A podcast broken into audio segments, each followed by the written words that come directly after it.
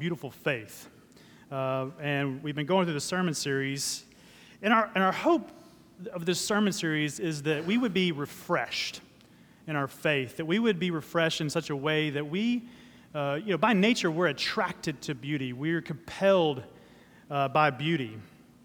Um, and this is kind of what brings us to the faith and what keeps us in the faith, right? It's what brings you to something and keeps you in something. If, you're, if you are just compelled by its beauty, that's kind of the way you and I are made. Uh, we're made to be compelled by beauty. And we believe that Christianity is the most beautiful thing in the world. Um, and that's one of the things we wanted to be refreshed by. Uh, and we also believe that that is who we are as a people. We, as a community, we want to be uh, people. We want people to be attracted to the church because it's a beautiful place to be. It's a beautiful people.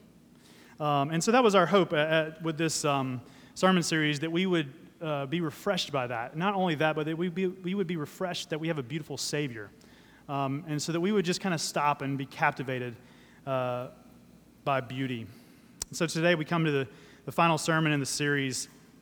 In the last few weeks, what we've been doing is kind of zooming out uh, more and more. We kind of were looking at the beauty of the individual, right? The beautiful image. And we kind of stepped back out and began looking at a beautiful community, who we are as a church. And today we're going to kind of zoom all the way out uh, and look at be- how we have a beautiful world and kind of what our understanding of that is and how we live in light of that. Um, and so, just as a reminder, we've been going through this. Uh, this is a topical sermon series. So, we've been kind of jumping around in the scriptures, and we're going to be doing that today. I'm going to be launching from a passage, in, one of my favorite passages in scripture is Psalm 24. You can turn there in your Bibles if you want right now. Uh, we're going to be launching from there, but we're going to be jumping around a little bit. Okay, next week we're going to go back into the Gospel of Matthew. We'll be kind of camping out there uh, for the next like several weeks. So we're just going to jump around today a little bit, all right? Okay. So let's read Psalm 24, 1 and 2. This is a psalm of David. I'm just going to read verse 1 and 2. The earth is the Lord's and the fullness thereof, the world and those who dwell therein. For he has founded it upon the seas and established it upon the rivers. Friends, this is the word of the Lord. Father, Son, and Holy Spirit. Father, we do come to you and give you praise. Father, Son, and Holy Spirit, we praise you. We thank you for your word. We thank you that you reveal yourself to us through your word and that you also reveal yourself to us through your world. Um, that you are more ready to reveal yourself and to show us who you are and to proclaim your love than we are to receive it, to hear it, and to see it. So, Lord, we, we need you. Spirit, we need you to open our eyes to see, open our ears to hear, and open our hearts that we might receive what you would have for us in faith and in joy. May your word be the power of salvation for all who believe. We pray this in Jesus' name. Amen. So, how you and I think about the world shapes how we live in it right? It's pretty, that's common knowledge, right? But I think we can all agree upon that. How you think about the world in which you live in, how you think about it, shapes how you live your life. That makes sense. Makes sense. But I want to kind of just go with me for a second here. I want to think about this with you as we begin.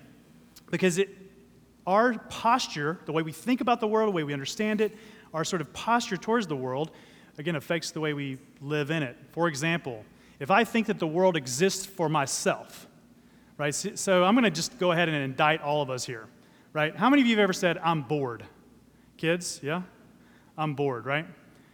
Well, that could indicate that you think the world is there for your entertainment. Sometimes when I say that the, I'm bored, it means I'm bored. World, why can't you provide me entertainment, right? Or, how many of you have ever thought or said, I want more? Fill in the blank. I want more money. I want more stuff. I want bigger. Fill in the blank, right? Kids, we can all agree with this, right? Right? you can agree. With me too. I want more. And sometimes what that means, shows us is that that could mean that we think the world exists for ourselves, that the world is there for me to go and grab, for me to hustle. to go get more money, to go accumulate more, right? How you think about the world shapes how you live in it. How you think about the world, whether, and, and we can go on and on and on, whether you're bored or whether you want more, you can fill in the blanks. Some of those are just indicators. And don't hear what I'm not saying. I mean, it's not terrible to be bored. It just, it just might indicate something deeper about how you actually think about the world. Some of those times when you say those things, we have to look at what's driving those behaviors. And this is not just true of, this is actually especially true of the church. How we think about, how the church has thought about the world around it has shaped the way the church has existed in its life together for its history, right? So I want to, I want to go there for a minute and think about this. Actually, start in the present time um, and go, go kind of backwards for a second here. Christians have often taken different approaches throughout the history of the church and how they think about the world. And very often, the church, how, much, how many of you have kind of heard this or grew up in this? The church has often kind of said the world is bad, right? Kind of the, the church is kind of this holy huddle where we kind of have to get, not get stained by the world. The world is bad, and we have to just kind of stay away from it. It's sinful. Stay away from it as much as possible. And even kind of like it creates this, this sort of, right, this dichotomy, if you will, this, this difference. And like if we can just kind of get away from even what's physical in the world and kind of go away to what's more spiritual, we kind of begin to separate those things. And that even has creeped into the language in the church today. How many of you kind of hear, well, we just need more passion for God, right? This emphasis on being passion. And passion is good, or if you need to go deeper in your relationship with God, all those kind of indicate this idea that there's this separation between, like, if we can just kind of focus on the spiritual things, the things that are spiritual, then, then that's, what it, that's what defines our relationship with God often, you know, I grew up thinking, maybe some of you grew up thinking this way. As a, I grew up in the church and I grew up in the evangelical church, and so much of the way I thought about my Christian life was I am a Christian when I'm reading my Bible and when I'm praying. But when I'm going to school and when I'm going to work, all that's kind of separate. All this sort of different. I can really, and even now, like I kind of think it, about it even now, like I can think when I'm kind of spending time in silence and solitude, that's when I'm really experiencing the presence of God. But man, how many of you get frustrated when you're doing chores around the house and you're just trying you're just trying to like get to that moment where you can be away from all that, right?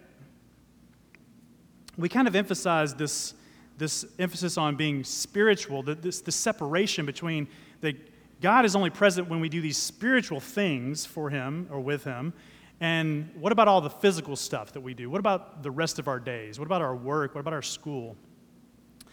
And this actually has its roots in a couple of philosophies around the time of Christ that I want to talk about for a second.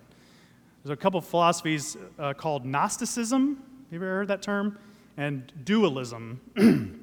First, I want to talk about Gnosticism. Gnosticism began in the church around the second century when the group of people uh, developed this philosophy. It comes from the word gnosis, uh, in Greek, which means knowledge. That you can kind of get the, a deeper knowledge if you just kind of get away from the physical, your physical life and the ordinary things, and if you kind of can go away and get deeper knowledge of God. Actually, the Gnosticism taught that the world was not created by God, it was created by some sort of lesser being than God. Um, and actually, so therefore, the, the, all the physical and ordinary stuff of the world was lesser than, and the, the spiritual stuff of the world was greater than. That's the same thing with Plato and dualism. It was like this dichotomy, there was this difference, there was this separation of every, like the real reality is what's spiritual, right? And then the other, the lesser reality was what's kind of physical. And I, as I was thinking about it this week, I was like, man, I've known this for a while. Like, I've known most, I studied this in seminary. I know what Gnosticism is. I know what dualism is. Like, I know this, and I've seen it in the church, and I've tried to sort of operate apart from it. But how many times do I still operate where, like, the lesser than, greater than? If I could just sort of get away, that's greater. And all the stuff I'm doing, the physical, like chores and like all the stuff of this life, the work that I do is like less than right? How, do, you, do you guys ever kind of operate that way? yes. Right. So, one of the things that I want to kind of tackle this today with you and kind of show, like, hey, this is not the way we were meant to live. This is not how God is calling us to live. Uh, this is something that even our church father Irenaeus in the, in the second century tackled this to kind of tackle the idea that no, when Jesus came, he came to save the world. And that's what we're going to be talking about today in its entirety. Um, so when we believe that God created a beautiful world in which we can experience Him through ordinary physical ways, and which we, He has redeemed and will renew completely, that will shape how we are called to live our life. I'm going to say that again. When we believe that God created a beautiful world in which we can experience Him through ordinary physical means, ways, and which He has redeemed and is renewing completely, that that's going to shape how we live and change how we live.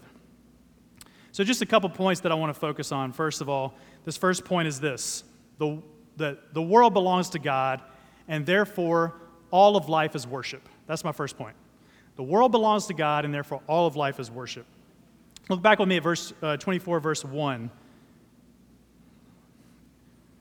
Many of you know, well, I'll just read this again. The earth is the Lord's and the fullness thereof, the world and those who dwell therein. You kind of, you can almost hear kind of the sing songiness. It's called parallelism. Like par- the Psalms often have parallelism where it'll, it'll say one verse and then it'll, it'll reinforce it the next the next time in the next verse, but it'll kind of say it a little differently. I was uh, in a discussion with my wife recently, actually this week. Kind of, she was talking to me about how much I repeat myself, and I was saying, um, "Well, actually, actually, babe, you know, I'm just using parallelism because I don't know if you know this, but the Bible's filled with parallelisms, and it's poetic." And so I was like, if you just kind of think about it that way a little differently, maybe you could not see that I'm repeating myself. I'm just kind of being poetic. So, anyways, it didn't fly so well. Um, but it is really cool. The Psalms are really cool in that they have parallelism. It's, it's, I, one of the things I love about the Psalms, the poetic nature of them. You kind of see it here. The earth is the Lord's and the fullness thereof, the world and those who dwell therein. Same thing happens in verse 2, this parallelism. For he has founded it upon the seas and established it upon the rivers. Um, I was thinking about this, dwelling on this verse this week and meditating on it, and I was thinking about um, maybe some of you have heard of the Dutch theologian, Reformed theologian, Abraham Kuyper. Uh, he has this famous saying where he, uh, he's most famous for saying this quote. He says, There's not one square inch in the whole domain of human existence over which Christ, who is Lord of all, doesn't say, Mine.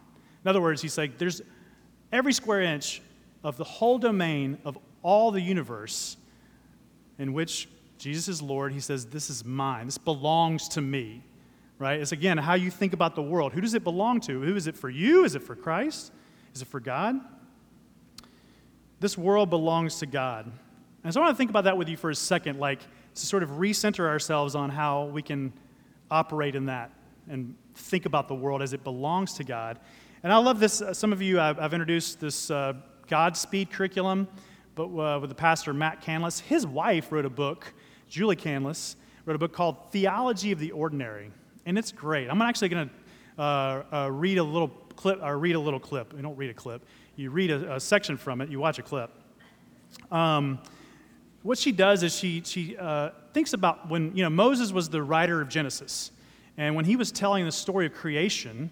Um, she thinks back to, to the ancient Near East and that time period, especially when God's people would have understood the main thing, like what was built in six days.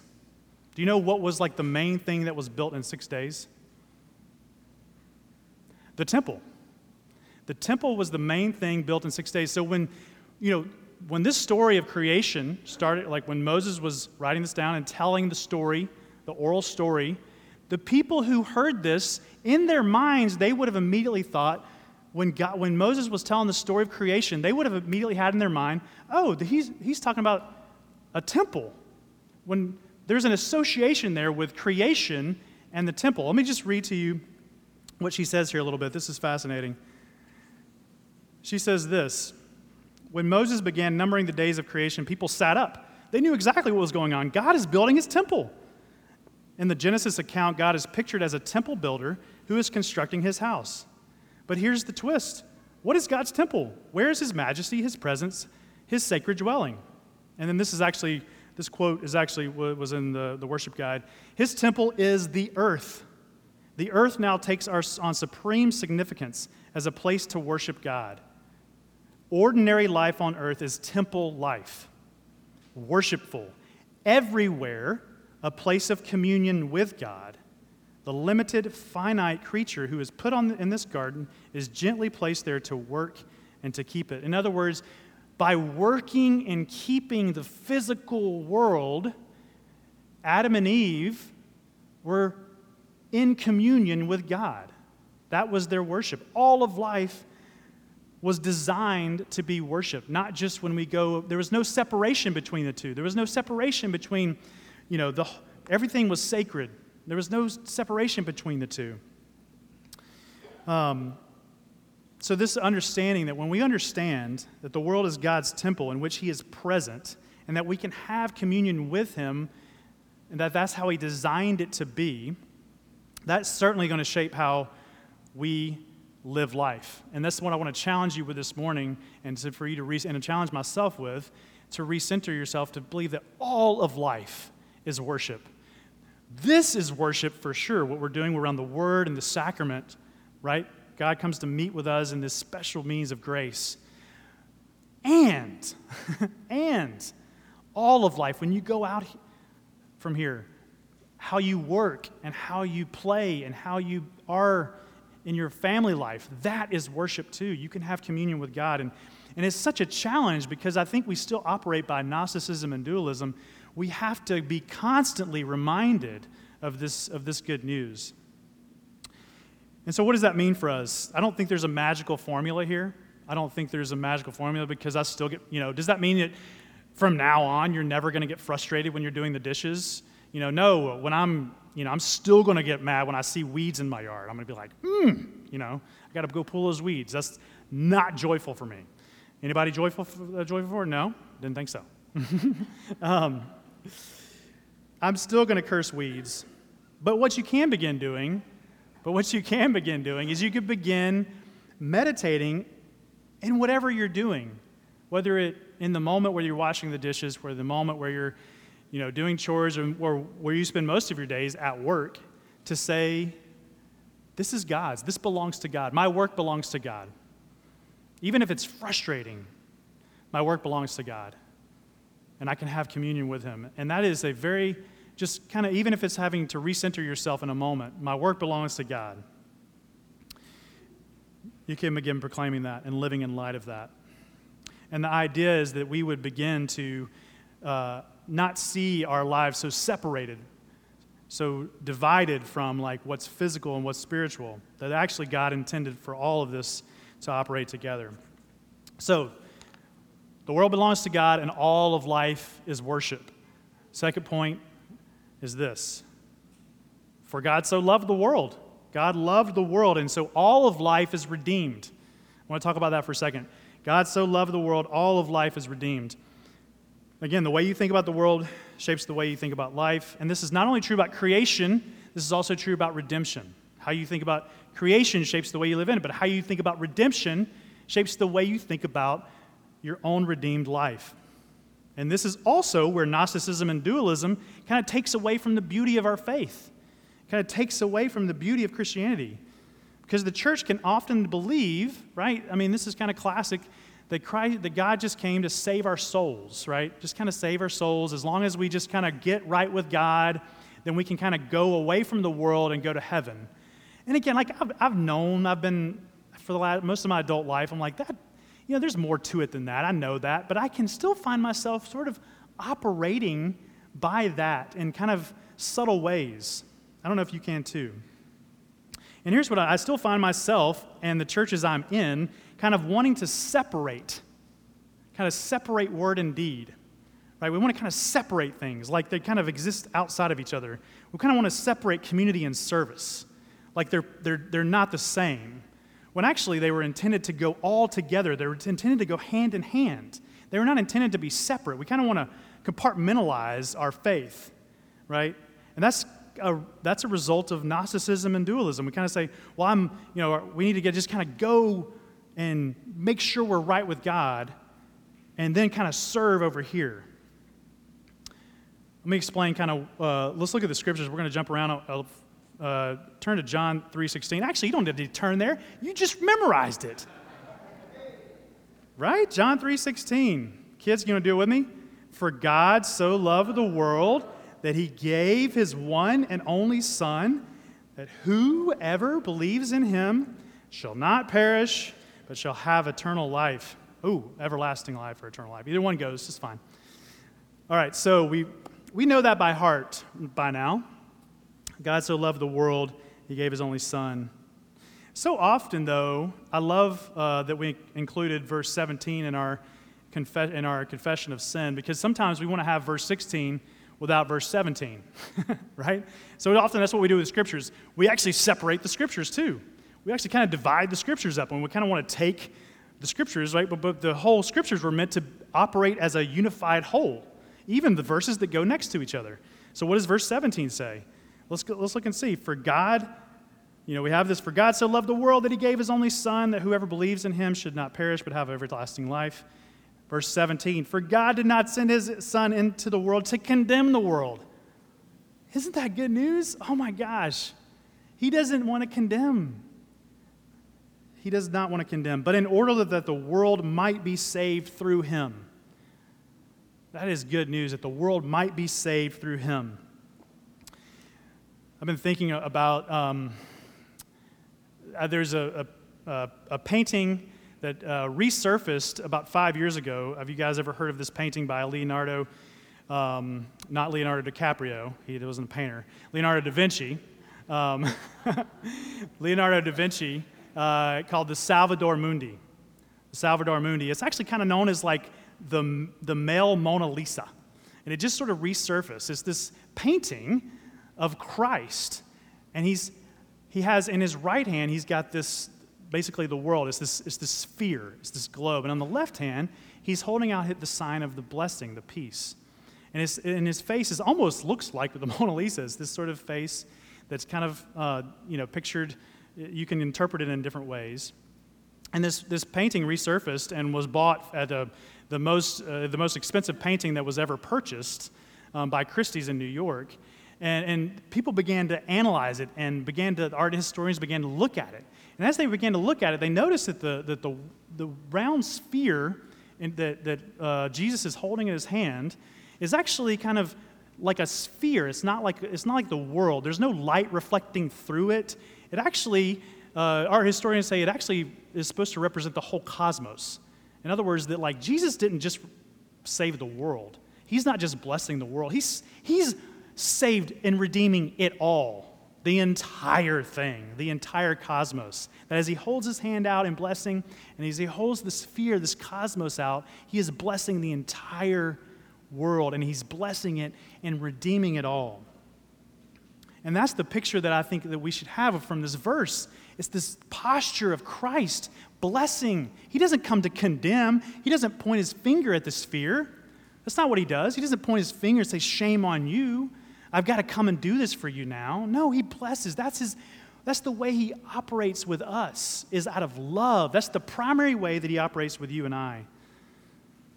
And friends, you can't so you can't have verse 16 without verse 17. And in, the same way, I want to jump around here. You can't have John without Romans right? So I want to go to Romans now. Get this whole the whole Bible operates together.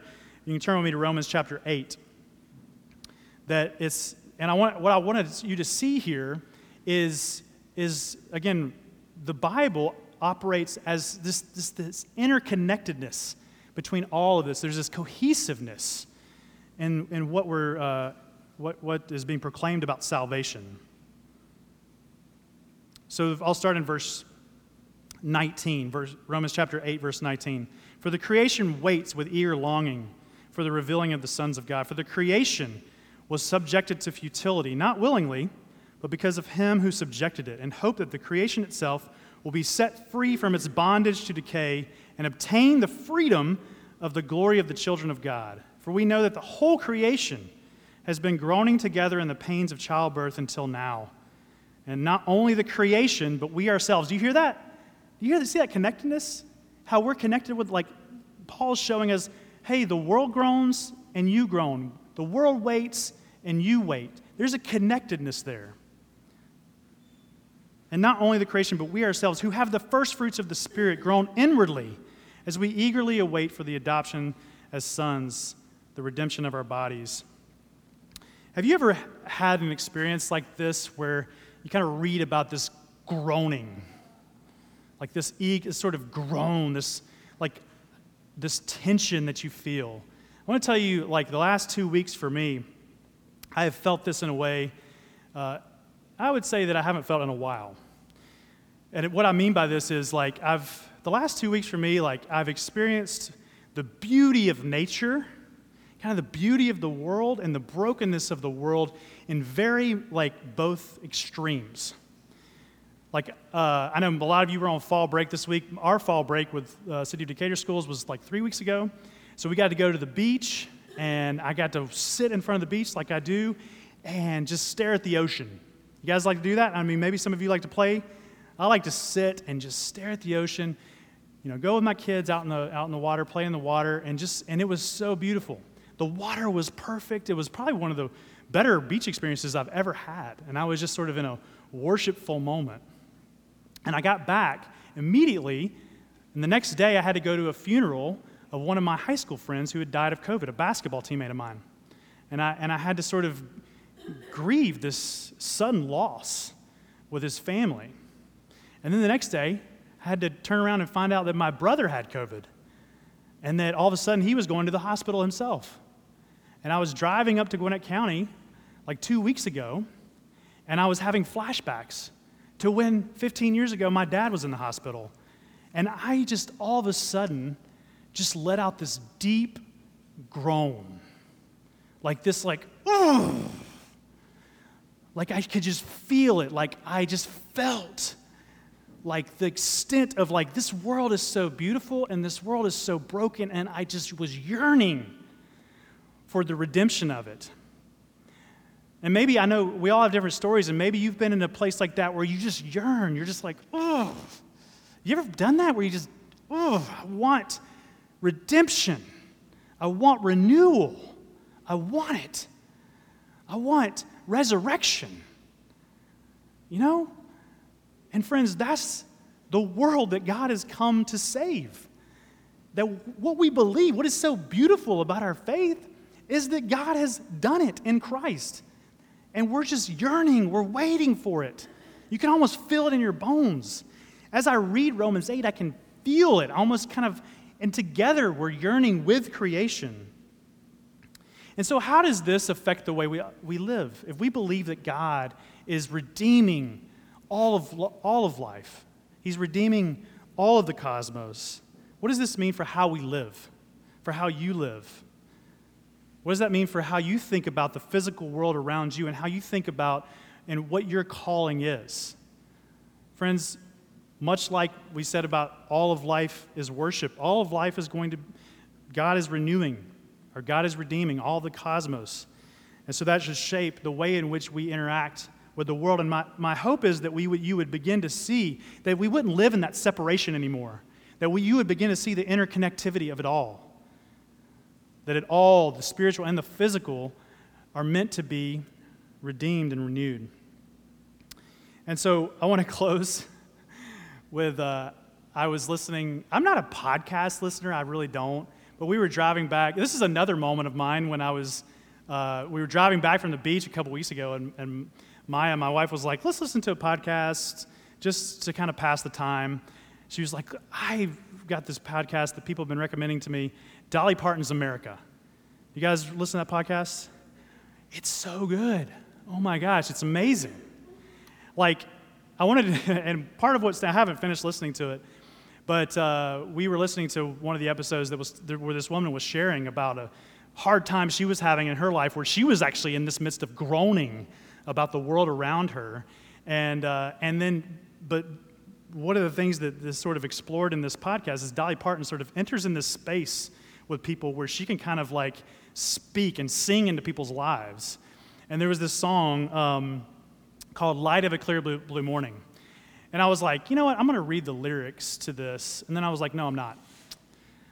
We're going to play Dolly Parton right now. And so we're going to conclude listening to Dolly Parton. We'll play this song. I want you just to listen to it, and then, uh, and then we'll close in prayer. So let's listen.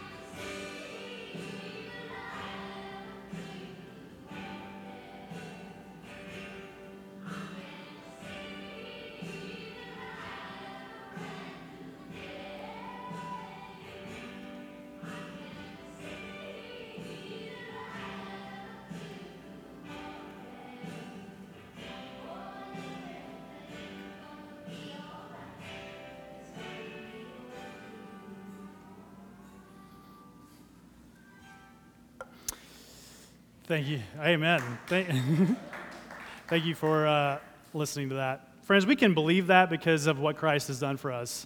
Our night is turned into morning because of what Christ has done for us. So, friends, I hope you can lean into that and believe that, um, that God is redeeming this world through his Son. Let's pray. Father, thank you so much for your word that we can, you have a beautiful world that you do not give up on, um, that you have redeemed through your Son, Jesus. Lord, thank you so much for your love, for your, your deep love for us. I pray that we would believe and live out that all of life is worship and that all of the cosmos is redeemed. And so, therefore, we can have faith in you and what you're doing in this world. Thank you, Jesus. We pray this in Jesus' name. Amen.